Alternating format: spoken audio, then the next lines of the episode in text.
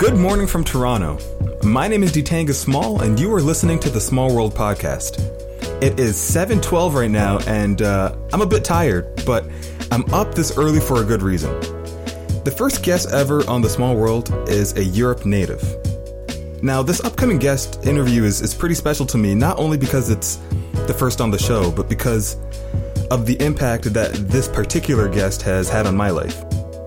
Now, he probably doesn't know, but because of his work, I was not only able to get to a comfortable level of Spanish, but it also improved my English as well and just helped me appreciate language more in general. He is the founder of a nonprofit project called languagetransfer.org, which uses a unique method called the thinking method to help you learn languages.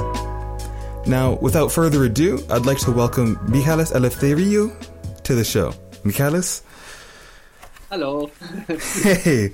Um, so, the first thing I want to ask was something uh, that you actually corrected me on before when I was doing my research. Uh, I had thought that you were born in uh, in Cyprus, but uh, you corrected me and said that you were born in England. Um, so I just want to know a little bit more about that. Uh, which part of England were you born in, and were you born and raised there? Yeah, well, actually, I was born in the biggest Cypriot city of the world, which is London. there are there are more there are more Cypriots in, in London than than in the capital of Cyprus, and that's got a lot to do with the division of Cyprus, with Cyprus as a British colony until the '60s. So yeah, I was born in the well in the outskirts of London, uh, around Ilford, if anybody knows it, or uh, near the Gants Hill station on the, on the tube map and yeah, I grew up there, and this is this place is like a mixture of diasporas, you know. So at my school there were 30 kids, and I think uh, four or five were from England. It, I don't know if it was really England, you know. England in a, in a lot of ways is really a kind of a foreign, curious country to me because the part I lived in was, you know, quite quite odd. I, feel like that's uh, that's a commonality around Europe, though. Like for example, uh, when I lived in Brussels the area that I was living in was uh, was predominantly Moroccan and Turkish. Yeah, for sure. I mean, I, it's a, it's an interesting thing, especially on the level of identity, and especially with the way Europe has dealt with the whole racism phenomenon, which has been like to to kind of invisibilize it, you know, and pretend it's not there, which is all coming out now. So I think it was a really interesting time to grow up because you had all of this mixture and you didn't you know it was i didn't know anything about the british empire until i left england you know so you didn't really have any consciousness of how you ended up there. You had this uh, rhetoric that racism is wrong because you know we're too good for that to be racist. And i don't know it was uh, beyond that it's it's interesting that you mentioned that um, talking about identity because you were born to to two cypriot parents that's correct I mean, because my mom was born in England, but also she was like really in the in the Cypriot diaspora. My father was born in Cyprus, but went to England very young. So, so did they raise you under uh, Cyprus's languages, uh, uh, Turkish and Greece? Greek? Which is really uh, like the, the, the really interesting point, and I guess I started to waffle about it because it has a lot to do with the project. I mean, I grew up speaking English. My parents spoke Cypriot between themselves sometimes, and they spoke English to us. They didn't really see the the value in the language, and I think there was a big sense of cultural inferiority as well to relate back to Cyprus and the villages and to being backwards and all of these things that that you know these farming families felt when they went to London. So there was this uh, strange situation of me being a child, like asking me, asking, please speak to me in Greek, you know, and like the parents not doing it, which I think is like usually the other way around, no. And on top of that, I, you know, I grew up being told I was Greek, which you know, I didn't really understand how I was Greek, but we were from Cyprus. But there was a lot of things I didn't understand about the world when I was a child. So it's just one of those things you go like, okay, yeah, uh, Santa Claus, whatever, you know. so yeah, it was like kind of it was it was kind of confusing because you know you grow up in this place. For example, you have a native English accent, which I don't have too much now, but I did, and people still say, "Where are you from?" And what they mean is, "Where are your parents or your grandparents from?" And you understand that and at the same time there's all this that kind of anti-racism rhetoric you know and but at the same time you're not from there but you are. But you know nothing about where you're from because part of the whole anti-racism movement was to like invisibilize all of that and not talk about it. So you know not being racist turned into like ignoring the fact that you're black rather than dealing with the situation of having like okay you know so many different cultures coming together in a new host country you know and dealing with all of the different elements that might come from that. Also from like the history of each person's individual place how much they know about that because a lot of people ended up being born in england through not very nice stories you know. So i don't know. I kind of feel like there was always this emphasis on like the, the, we're not racist here because we're too good to be that and then you know everybody else should be kind of thankful for their place in this society rather than hold on i ended up here because you colonized well, actually, I shouldn't have this feeling of apology. And, you know, I feel like, you know, part of the work of language transfer is to understand that there are no uh, kind of homogeneous cultures and languages and races and we're all built of each other.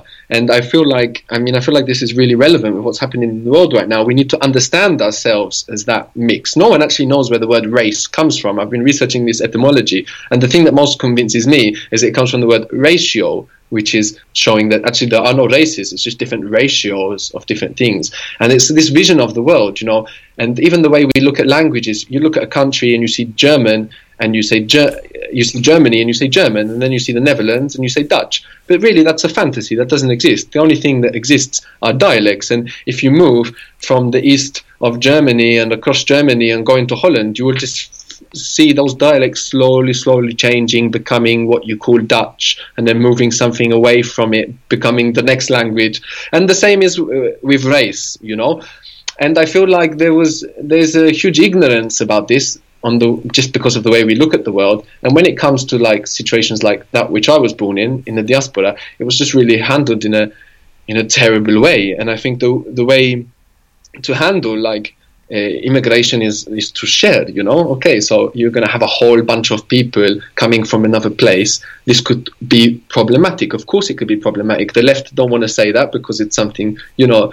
Uh, like the, the scared of going near, you know, and then from the right, you're not really getting anything constructive. And there's nobody saying, like, of course it can be a problematic situation. You need to do things to get these people connected. You need to get them in community centers, sharing recipes and telling stories about where they're from, and you know, and having like a real cultural interaction. And the government has never taken that on board you know? So you're just okay you're born in a new place uh, you don't know why you don't know especially if you are born in an area with a really high level of cultural poverty like i was you know? We didn't have a good education we didn't have good cultural exposure you know only to like television and stuff like this.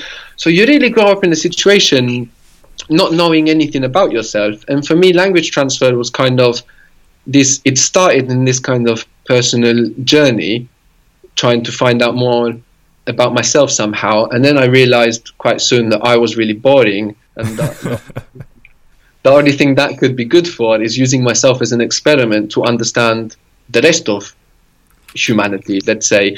And in the last 10 years, I've been doing that. The, the, the, feelings I've had and the uncomfortable feelings I've had about like where I grew up and the way things were, suddenly it's, it's now forefront on the, on the political arena in the West, you know, because you had all of this uh, racism erupting after the Brexit vote. Uh, you you have the all of the issues with the Trump campaign and possible future presidency. I still don't believe it's going to happen. Yeah, so I kind of feel like we're getting a point now where we can start looking at those kind of mistakes that were made and maybe also look at other projects or organizations that kind of wanted to deal with it in the way the government maybe should have been doing. So, uh, just to expand on that, with with such a a rich history for the ways that certain immigrants have have reached uh, England, for example, you know, not not a lot of it was glamorous, and that history is not something that that disappears. It's always going to stick around. So, in what way can that be talked about in a way where I guess forgiveness can be taken into account, or just the entire of moving past the history, if that's possible, even. But this is the thing for me, it sticks around, but it sticks around in a totally invisible way. So you are a complete victim to it. Because, okay, so for example, speaking about even my own situation, how my parents didn't speak to me in Greek because of that sense of cultural inferiority. So that's stuck around, but it's stuck around in a totally invisible way, you know?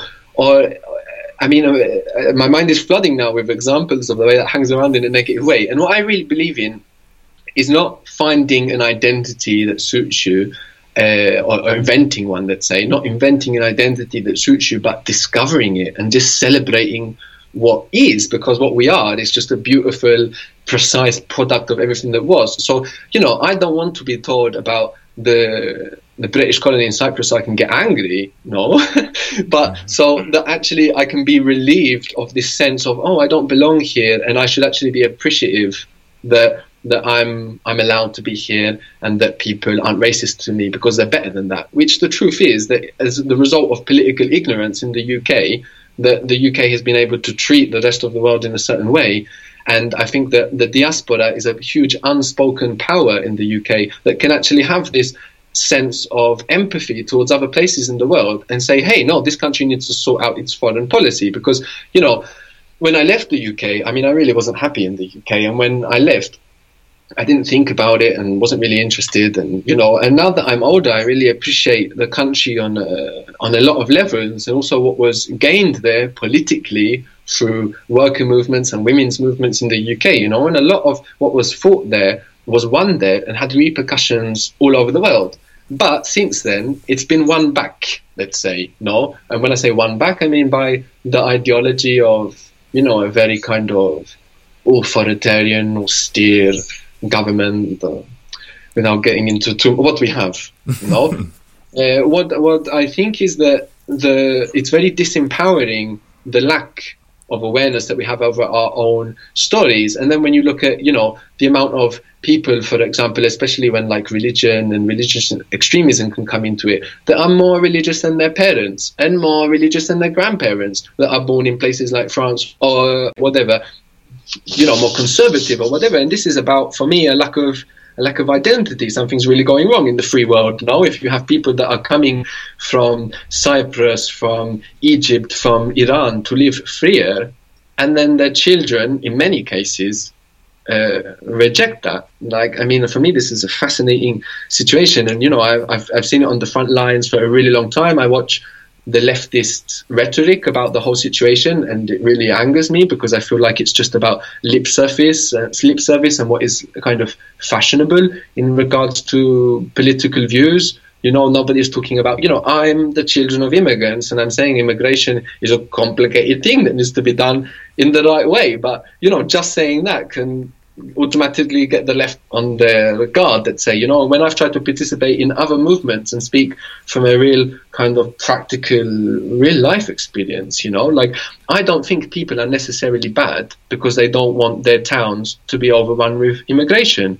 I don't think that makes them bad people. I think it's just really understandable. You grow up somewhere, you grow up knowing where you live, knowing the people around you, and then, you know, a place can get uh, overwhelmed, you know? So this is all about the way it's done. It's not about all borders, no borders, you know, all the way right or all the way left. It's about doing things properly, assimilating people, uh, or, or, or, you know, like some places can have more cultural diversity because of what they're used to and they like it. Other places maybe need a little bit at a time and they also need, you know, like real projects on the ground to get people sharing. So you don't have these situations where you just have communities that are like, completely separated and you know also when that happens the children suffer so like us you know because we have okay, so if you get like a big Turkish diaspora, for example, you know, which is a lot of uh, grandparents that left in the 40s from a village, you know, and they have really conservative ideas, which they pass on to their children, which then they pass on to the next generation, and then you're growing up in Germany, you know, which has a whole different set of ideas. Uh, this is really difficult, I feel, for for people growing up in the diaspora, and that for me is because the whole way immigration was done wasn't done correctly because it wasn't done from that humanitarian perspective with which, under which it's sold. It was done because they wanted the cheap labor and you know it was an industrial thing. It wasn't a humanitarian thing but it was just justified from that way. So you have a whole population that they're just being told grow up and deal with it. If you don't like it it's because you're a racist and that's not true and then they, they also project that onto the society by saying, you know, okay, everybody that voted Brexit is a racist, and that's not true. My mum voted Brexit, for example, and her reason was, you know, I think we really just got to make an effort, and if we feel like we're by ourselves, we'll do it. you know? so for me, you know, this is a very, very, very complicated uh, area. There's not a lot of good discussion going on.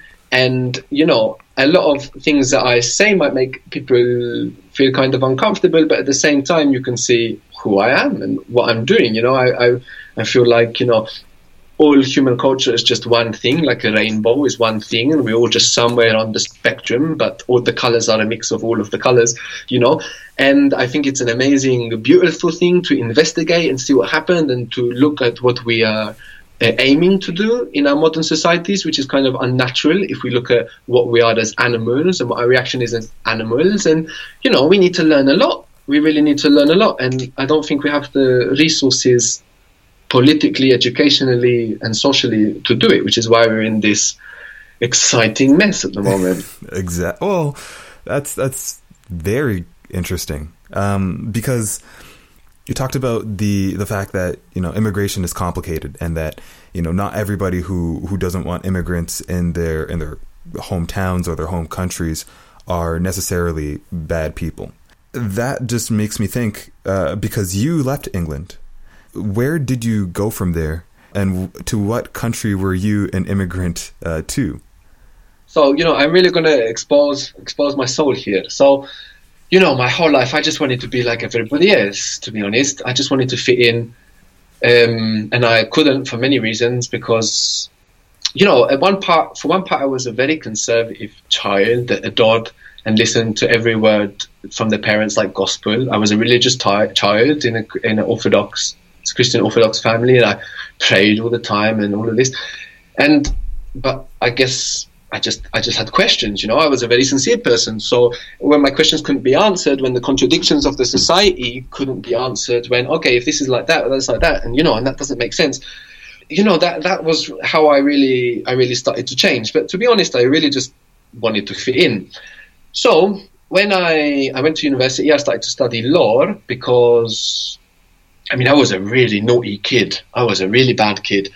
And uh, until I went, I left school early and went to college to do the A levels, which is what you do before university, because I wanted to be around older people, and that kind of sorted my attitude out a bit. And I did really well at them. And I did law because that was just the hardest thing to do.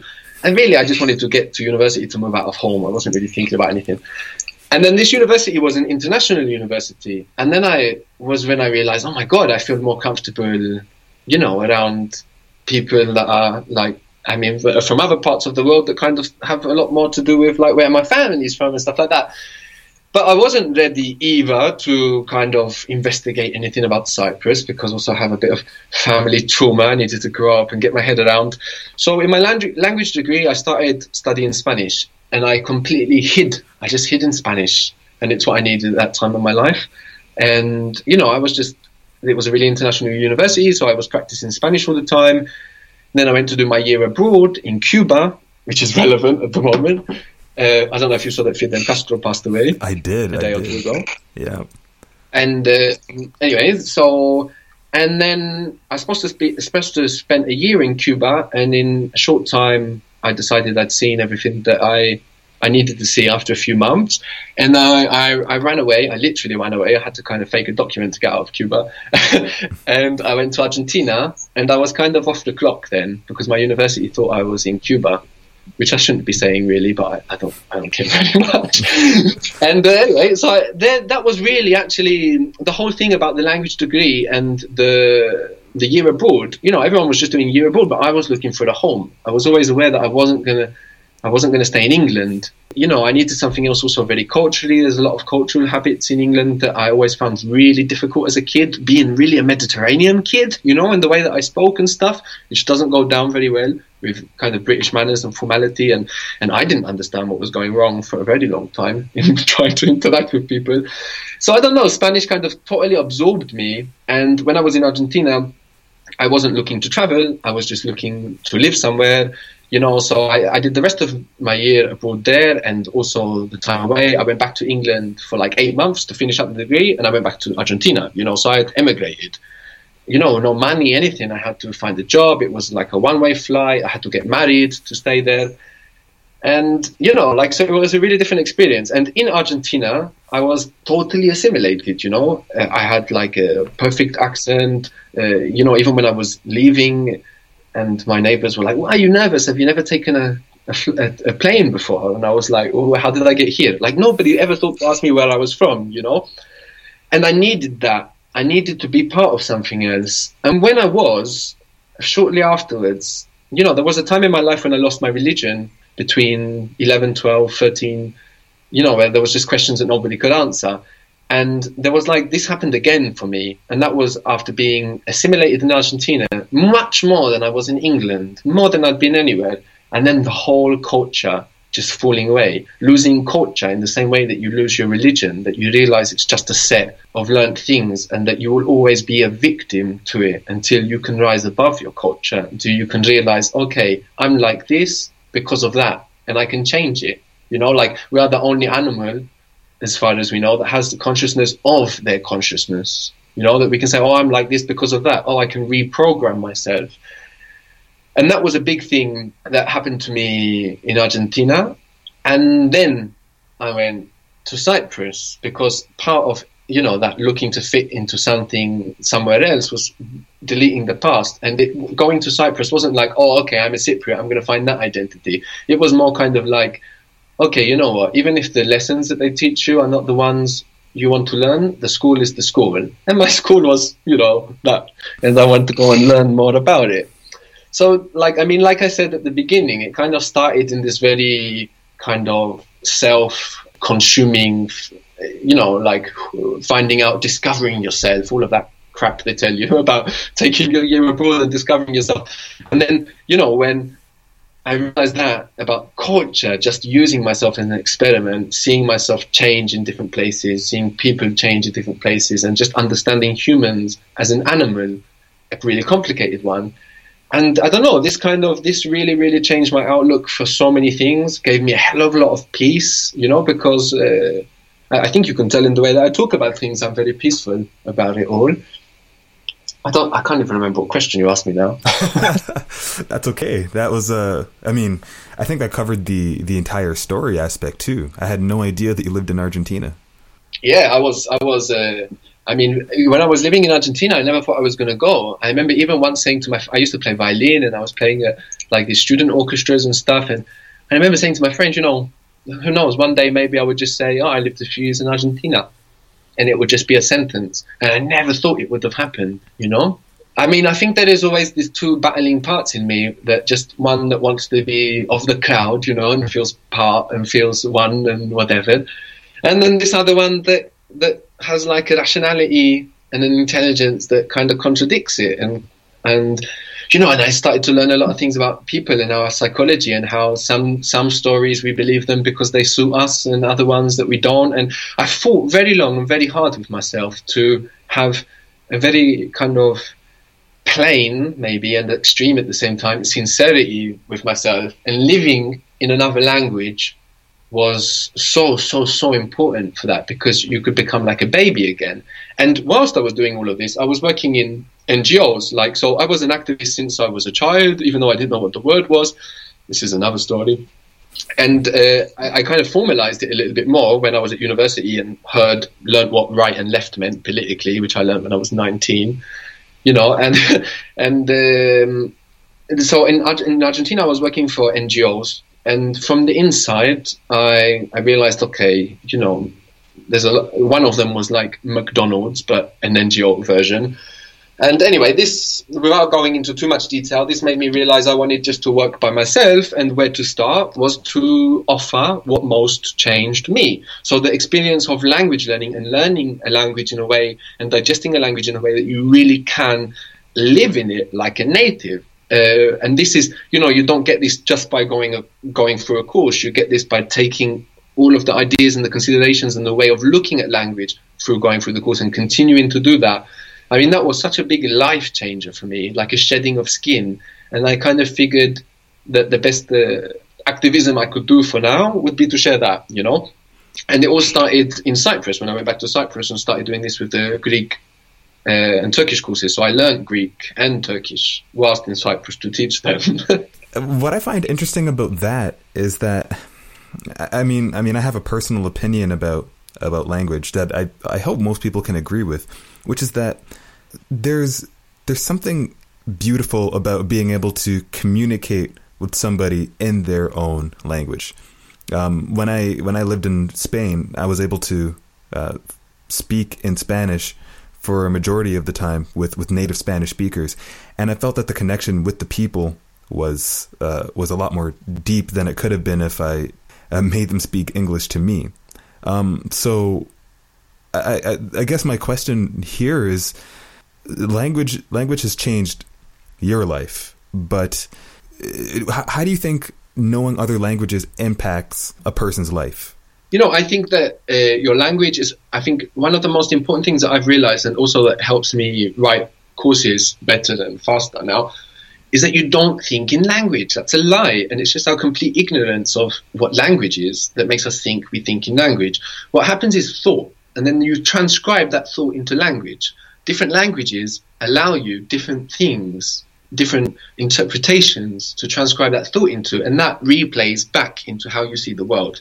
So, wow, you know, like when you really get into using a language every day, you have to change to interpret the world through that language, whether it's something like, you know, perceiving things as ser or estar, the two verbs that you have for to be in Spanish, depending on what kind of be it is, you know, or whether it's just about some expression or a piece of vocabulary that, that describes a feeling that you don't have in another language. Now, in another language, you can use a whole bunch of words to describe that feeling, but when you have one word for it, then it becomes part of the cultural reproduction. So your language really feeds into you.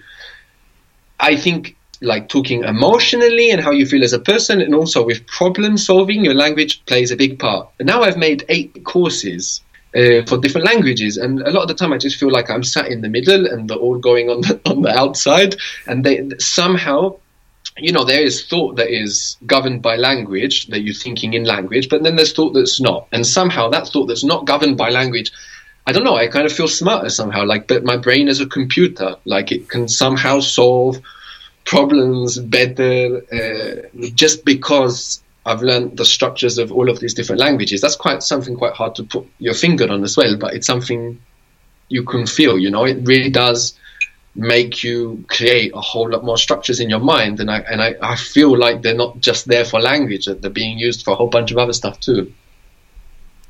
So so um no, that was a good answer. That was that was exactly what I was looking for. Um but it's it's sort of funny because uh, I'm a business I'm I'm in business. I've I've worked within within marketing. Um, I've studied business. And the first thing I thought when I saw uh, just the, the, the amount of courses that you had and your ability to speak other languages and just to actually learn another language. I believe you learned Swahili uh, before uh, in order to to make the course, or or how did that work? I should say because you know this, this makes me sound great and everything, but it's not really about my ability to learn a language. It's about my ability to teach it. So Swahili, I've never had a conversation in Swahili before because I've ne- I've not used it. You know, uh, so I, I I've studied the grammar. I think how I put the course together. I listen to natives like different sources, movies, videos, whatever, and then I have the native speaker checkers to make sure that everything is correct. Which they are there whilst I'm writing. I have them to ask questions to on Skype or whatever. But really, it's about teaching it. You know, when uh, somebody should do the course, and then they themselves can take themselves to that fluency. Now, like I had to make a lot of work for what for Spanish, but it wasn't work like hard work sitting and memorizing. It was just thinking all the time, analyzing all the time from curiosity. Oh, why is this like this? Why is that like that? And when you learn a language not through memorization, but from real digesting every little piece and understanding why and where and how it's there and what it's doing, you know, you really have that ability to analyze and that's what gets you to the whatever level you are excited enough to get to i don't i really don't feel like i have any extraordinary ability for language learning. And that's what i want to show with the project as well. Like anybody can do it. You just have to want to do it. But you know i did three months of intensive spanish at university and i think if i had any ability i would have noticed during those first three months where i couldn't say you know i was like yo estar donde you know. But I, I, find that interesting because you know a lot of people say that that in order if you're able to teach something that means you've mastered it so this kind of kind of says no to that yeah, i feel like i've mastered teaching languages it's like you know it's it, it's it's a language. A language is a thing of use and life and and practice. And you know, uh, I, it's just me running the entire project, doing all of these different languages. I wish I had, you know, a year to make each just one language, and I could just hang around and practice it all the time. But it's not the case. So you know, what I do is I get the entire structure and a lot of, you know, like the entire structure of the language in your mind in a way that makes sense with a good base of vocabulary, and then the idea is that you go out into the world and do the rest, you know. But doing the rest is literally just, you know, as long as you are considering along in the audio where you're led to consider and think about things and consider the points being discussed, you know, you just go out in the world and you consider doing this. And from the conversational level that you have when you finish the course and that analytical mindset, then it all depends on your enthusiasm. If you just want to, you just want to be kind of like uh, conversational, if you just want to be fluent, if you want to sound like a native and you don't want an error anywhere, you know? Yeah. So, considering all of that, why the nonprofit route? I feel that if if you uh, with this kind of ability to teach languages, you could probably do it within a university or within another so, organization the, the other reason, you know, I, I do this project the way I do, and the way the reason it's a project and not an organization, and all of this, and the way I speak the way I do, is because I really, really, really hate in the world the division between the professional self and the personal self, and it is the it is the culprit of a lot of ills in this world. You know that we have something that's acceptable as the professional self when you put your suit on and you're being paid, and other things that you would do in your life as a human. And I don't, I don't understand the, the rationality behind that division. And again, for me, you know, if you look at the current state of the world and what business and industry does to the planet that sustains our life, then you know you can see where I'm going. So for me, uh, what I really want with language transfer, as well as sharing what I want to share, I mean, because I could have you know gone the publishing route and all of that, is my freedom and my independence as a human and sharing my human experience and then uh, something else that's created, you know, because I mean, uh, for, uh, for, me, whatever we learn in life, kind of, you know, for it really to have a real effect, I think it has to feed back into our spiritual problem. And our spiritual problem is that we are this super intelligent animal with all of these questions, and we don't have the culture to have the humility just to say, oh, I don't know the answers to those questions.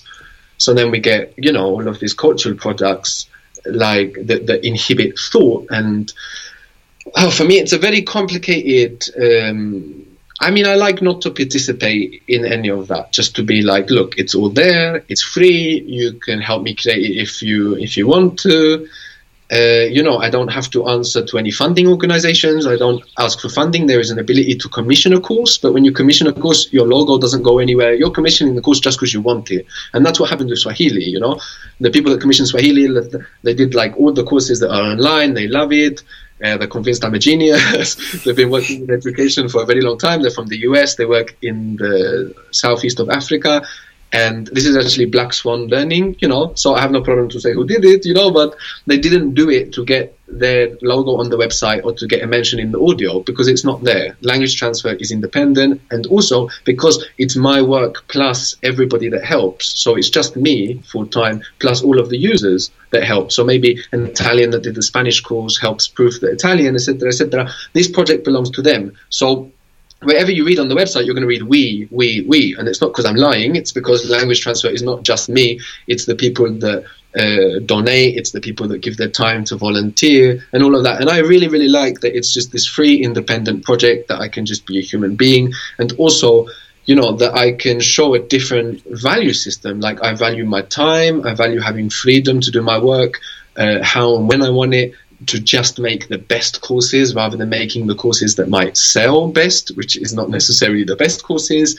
You know, to have that complete freedom uh, and non-division between a professional and a human self when one is considering their input into the world. Because you know, the way you sustain yourself shouldn't just be about sustaining yourself. It should be about, ideally, you know, what you're inputting into the world. So for me as well, it's uh, activism in that way as well, like the way that I've decided to do it, if that makes sense. It does. So, considering everything that you just said, what is the best case scenario for you and language transfer? And do those two, well, with, with whatever you consider the success of language transfer, Um, mm-hmm. Would the success of uh, of that project um, tie directly into uh, maybe something of your personal success, or is there something else that you benchmark for yourself that you want to succeed on? You know, I don't really care a lot about success. I care about being happy. I believe that, you know, again, it's one of these values that we've learned, and it's one of the values that made me do a law degree and, uh, you know, get really depressed and then change to languages after one year, uh, which was a hard decision to make with the value system that I had and what is success? I mean, like uh, for me, you need to be happy and you need to shut all of the voices out telling you what you need to do and what you need to be. And I know it sounds like something you would read on a fridge magnet in a hippie's house, but there's a voice inside just telling you to share X, Y, or Z, telling you to do X, Y, or Z, and that's all I'm doing. And that's led to a lot of good things in my life, you know, hushing the, the other voices telling me to seek uh, affirmation from the outside. Because like i said you know I, I, have this as well. I really feel it inside. My ego wants to be strong and i want to be told Mihalis you're wonderful we love you you know. But uh, just getting rid of all of these really strong influences and just conforming only with my rationality you know so okay language transfer is a project i've done i've also been involved in um, other things like movements of occupations like we occupied the green line that divides cyprus there was a time I was really interested in this kind of movement. I feel like language transfer should at hopefully one point just tick by itself and I will and I have something else to give. You know, I, I feel like language transfer is just a phase, hopefully. And I don't that means I want it to continue, but without me. So part of the, the, the, the publications thing that's happening. So, you know, people can support uh, on the monthly crowdfunding campaign, which is on patreon.com forward slash language transfer. When we get to the $800 a month milestone, then I then people can also vote for publications. Like currently, only audio courses are voted for. And one of the top publications is about the thinking method. So I want to write a book on how to write courses either in your native language or in a language you want to learn. So I, I, also believe that the quickest way to learn a language is one of the language transfer courses, and the second quickest way is to write a course in, for language transfer in a language you don't know. I really think that is the best way to learn a language if the course doesn't exist. And I would like to take a step back, have other people writing and designing and recording the courses. I'm also quite sick of editing my own voice, as you can imagine. Uh, and and uh, give something else. I, I, feel like from you know whatever you give uh, as an activist or whatever needs to come from your personal experience rather than what's learned as what's right and wrong in kind of fashionable shifts. And you know I've I've had a colorful life. I feel like you know there's a lot of other elements that I need to draw from. But again, like I say, it's not feeling like should or wanting to do more so I can create more and feel better. It's just from the voice inside that has something to say. I would love to expand on this more, and I hope I can get you on a, on a show in the future. Uh, but I think at this time I only have time for one more question, so I'm going to ask something a bit cheeky. What's your favorite language? Okay. oh, Arabic. Arabic. Where, Should I elaborate? yeah. Uh, where did you learn Arabic? You sound so shocked. I don't. I don't know. It's because you mentioned that you were in Argentina and Cuba, so you learned Spanish. You you you grew up in, in the UK, so you knew you know, English. Just so much, so much part of my myself. Also, you know, I was 19 when I started to study Spanish, and it's so much part of myself that I don't it just feels weird to even say I like it. Does it make sense? Like it's not exciting for me anymore. it's, it's uh, I've been living in Spanish for a long time. You know, it's affected a lot my English accent. But Arabic, the reason I love Arabic is well, actually, you know, if you're an English speaker, uh, you already half speak Latin. That is a big thing about the Spanish course to understand. So, you know, you can really have a, quite a good native feeling with Spanish. And also, it depends on your idiolect, your your your personal individual dialect. And you know, my friends always used to joke about the way I used to speak when I was younger, and I was always using a lot of Latin words. So I don't know, it kind of feels very familiar. And also because of this, when I was learning Spanish, vocabulary wasn't a big focus for me. It was more about the changes in structure and morphology, because a lot of the vocabulary was just so familiar from English or Latin English. So when I started to look at really different languages, then the whole concept of vocabulary became much more a thing. You know, I had to look much more at how vocabulary was built. And this in Arabic is fascinating. Can I break it down quickly? Of course. Arabic of course. So in, everybody's heard the word habibi, I guess, which means like my dear or my love or my, my friend or whatever. Ha, but, but are the three sounds in Arabic that have got to do with liking and loving. So you have different patterns to put ha, but, but in, and then you get different words that are related to that. So mahbub means loved or popular, hob just means love. Safara is for traveling, it's where we get safari from, which actually came into English from Swahili, but it's Arabic. Or the one that's most recognizable maybe for people, Salama, which has to do with peace and submission, uh, which build the words Muslim, Islam, Salam, like when people say Salam Alaikum, no? And those Salama sounds are related to peace and submission. Now, the reason I love this language so much is because for me it's fascinating to build vocabulary in that way, to have a set of three sounds that relate to a meaning, and then put them in different patterns, which which are you know which you can find throughout the language to get different types of word. And also because of the fact that sometimes you get two meanings with one set of sounds. So salama, uh, which is related to both peace and submission, for me is fascinating. For me, a lot of for me, a lot of the time, language has an inherent wisdom in the way it builds vocabulary, and it makes you consider certain things which you might agree with or you might not agree with. And especially understanding us as animals and watching the dogs. You know, I live in the middle of the forest here, and you know, and seeing how similar we are to them, and seeing this relationship between submission and peace, for example, you know. Uh, was like wow, a really big eye opener. So I don't know. For me, partly because of the way the vocabulary is built, and also because these roots come with two meanings often that that you have to think about if they are related and what is the idea behind it. I just find it really exciting. And also, just one more thing. Uh, the sounds in Arabic, whilst it might sound quite harsh, so, uh, spoken, uh, that makes it really fun to speak. And sung, it sounds so beautiful. Uh, when you sing Arabic, the sounds have such a different quality, and I just, I don't know, I really love the language. I think you might have convinced me to explore Arabic as the next language I learn. For real. I mean, this thing about the root system for me is just absolutely fascinating. Any Semitic language, so Hebrew, Arabic, Aramaic, please check that before you publish it. I think it's Semitic, or maybe it's not. Maybe Aramaic is a separate family. Um, anyway, they have this root system that is really fascinating. Mihalis, thank you uh, for spending this time talking with me about this. Um, I hope I can get you on the show again because I know there's a lot. I know I feel I feel like I just hit the tip of the iceberg on. on yeah, I'm really sorry as well for my incoherence. You know, because uh, sometimes you feel like you have to go into something so deeply and you try to summarize, and then you're like, oh my god, am I even saying anything? So you might have a bit of an editing problem. no worries. Uh, thank you. Um, and seriously, have a good time wherever you are. Thank you. You too, man. All right. Have a good one. You too. Ciao. Ciao. Thank you, everybody, for tuning in to the first episode of the Small World podcast. If you want to know more about my guest, feel free to visit languagetransfer.org in order to find some free courses that are going to help you take your language abilities to the next level. And for me, if you're interested, just stick around. Subscribe to my SoundCloud channel. I post updates as often as I can, and there's going to be some cool new interviews coming up. Until next time, I look forward to seeing you. Take care.